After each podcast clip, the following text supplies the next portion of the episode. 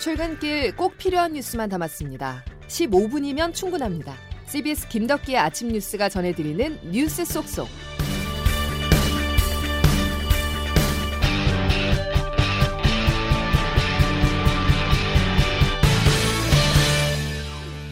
여러분 안녕하십니까? 1월 18일 김덕기 아침 뉴스입니다. 월요일부터 출근길 걱정 많이 하셨을 겁니다. 다행히 우려했던 만큼의 눈은 아직 내리지 않았습니다. 예상보다 눈구름의 이동 속도가 늦춰졌는데요. 출근 시간대 강한 눈은 피했지만 아직까지 안심할 수는 없는 상황입니다. 기상청 연결해서 자세한 날씨부터 알아보겠습니다. 김수진 기상 리포터 전해주시죠.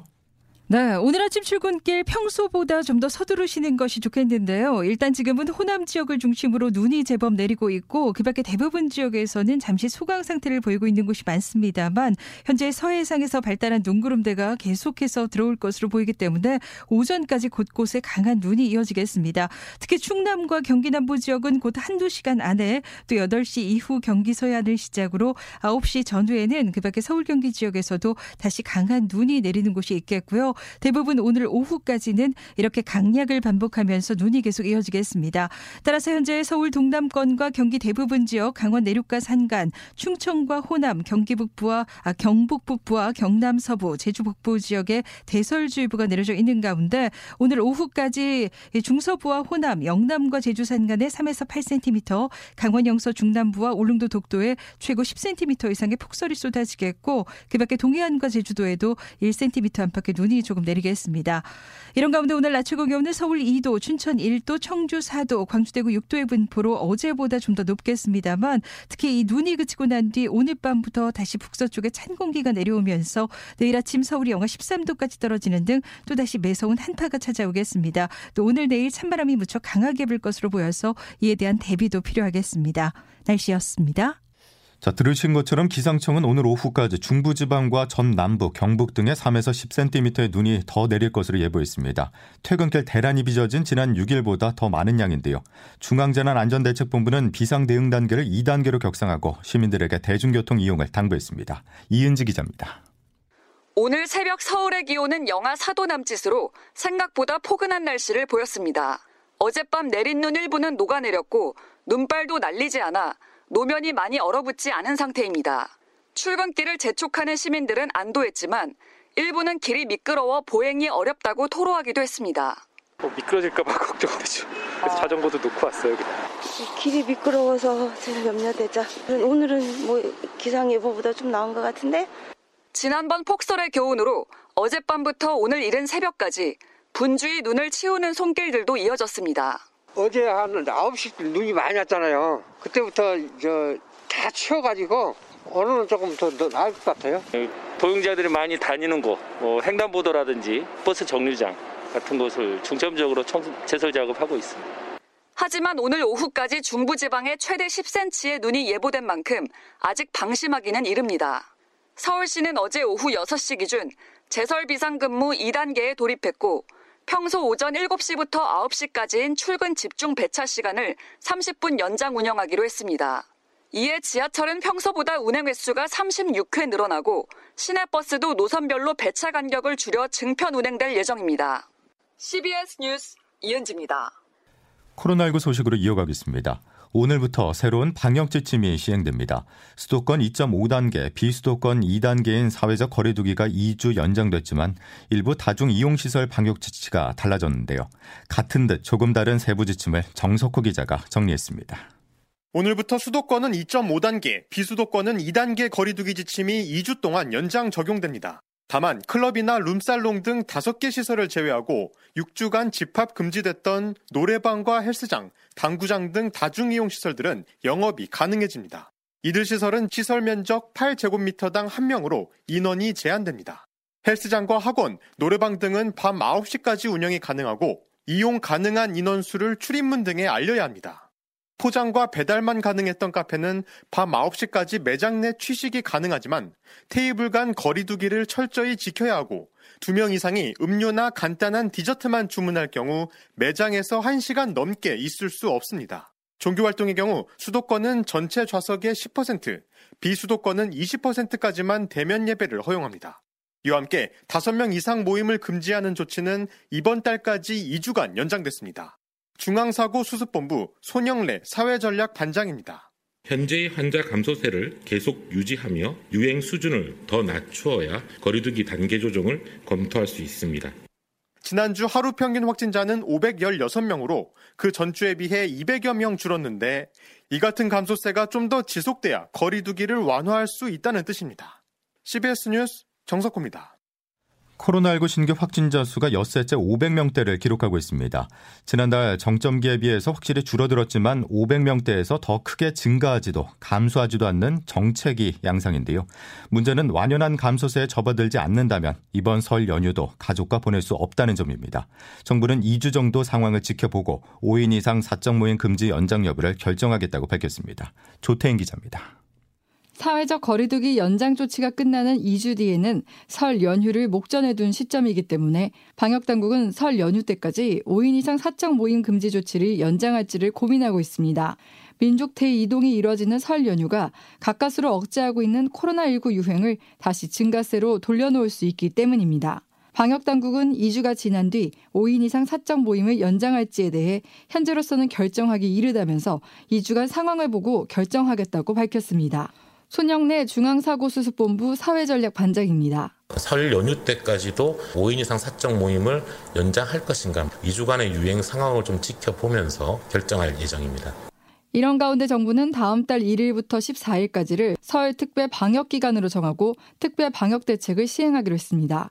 정부는 설 연휴 전체 이동량 감소를 위해 철도는 창가 측 자석만 판매하고 설 연휴 기간에 고속도로 통행료 유료화를 검토하고 있습니다. 한편 어제 코로나19 확진자 수는 520명으로 지난 12일부터 엿새 연속 500명대를 유지한 가운데 오늘 확진자 수는 400명대로 떨어질 것으로 예상됩니다.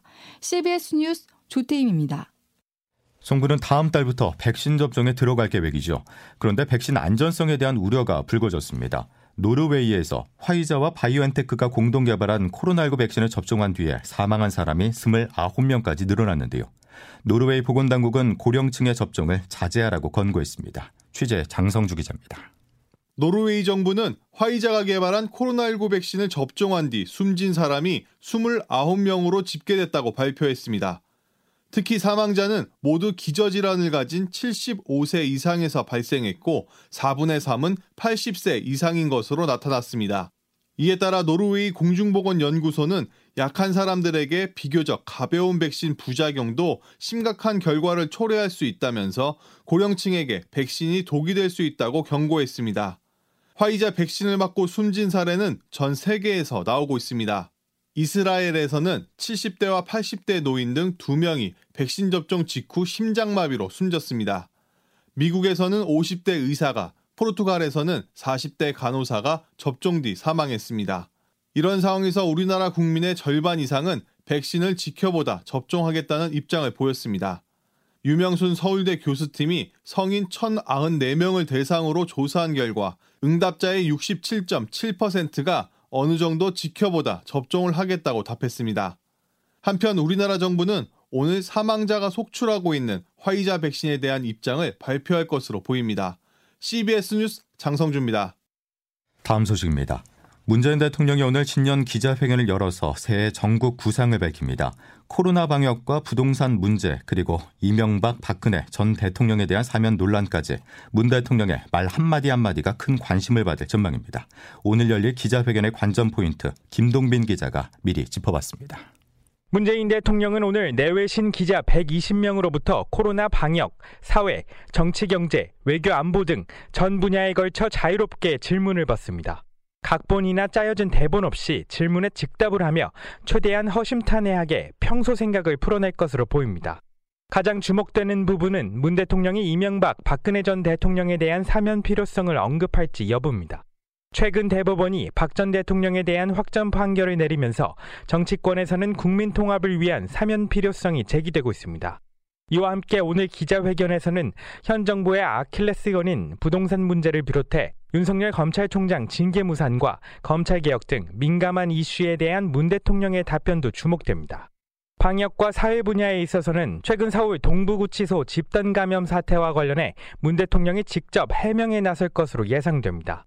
외교안보 분야에서는 멈춰있는 북미, 남북 대화 재개와 한반도 평화 프로세스가 집중 거론될 예정입니다. 한편 오늘 기자회견은 코로나19 감염 상황을 감안해 기자 20명만 현장에 참석하고 나머지 100여 명의 기자들은 화상으로 연결됩니다. 회견은 오전 10시부터 약 100분간 진행되며 생중계될 예정입니다. CBS 뉴스 김동빈입니다. 영국이 문재인 대통령을 주요 7개국 G7 정상회의에 공식 초청했습니다. 영국은 올해 G7 정상회의를 잉글랜드 남부 코누얼의 휴양지인 카비스베이에서 대면 회담 방식으로 진행하기로 했고 여기에 한국과 호주, 인도를 초청한다고 발표했습니다.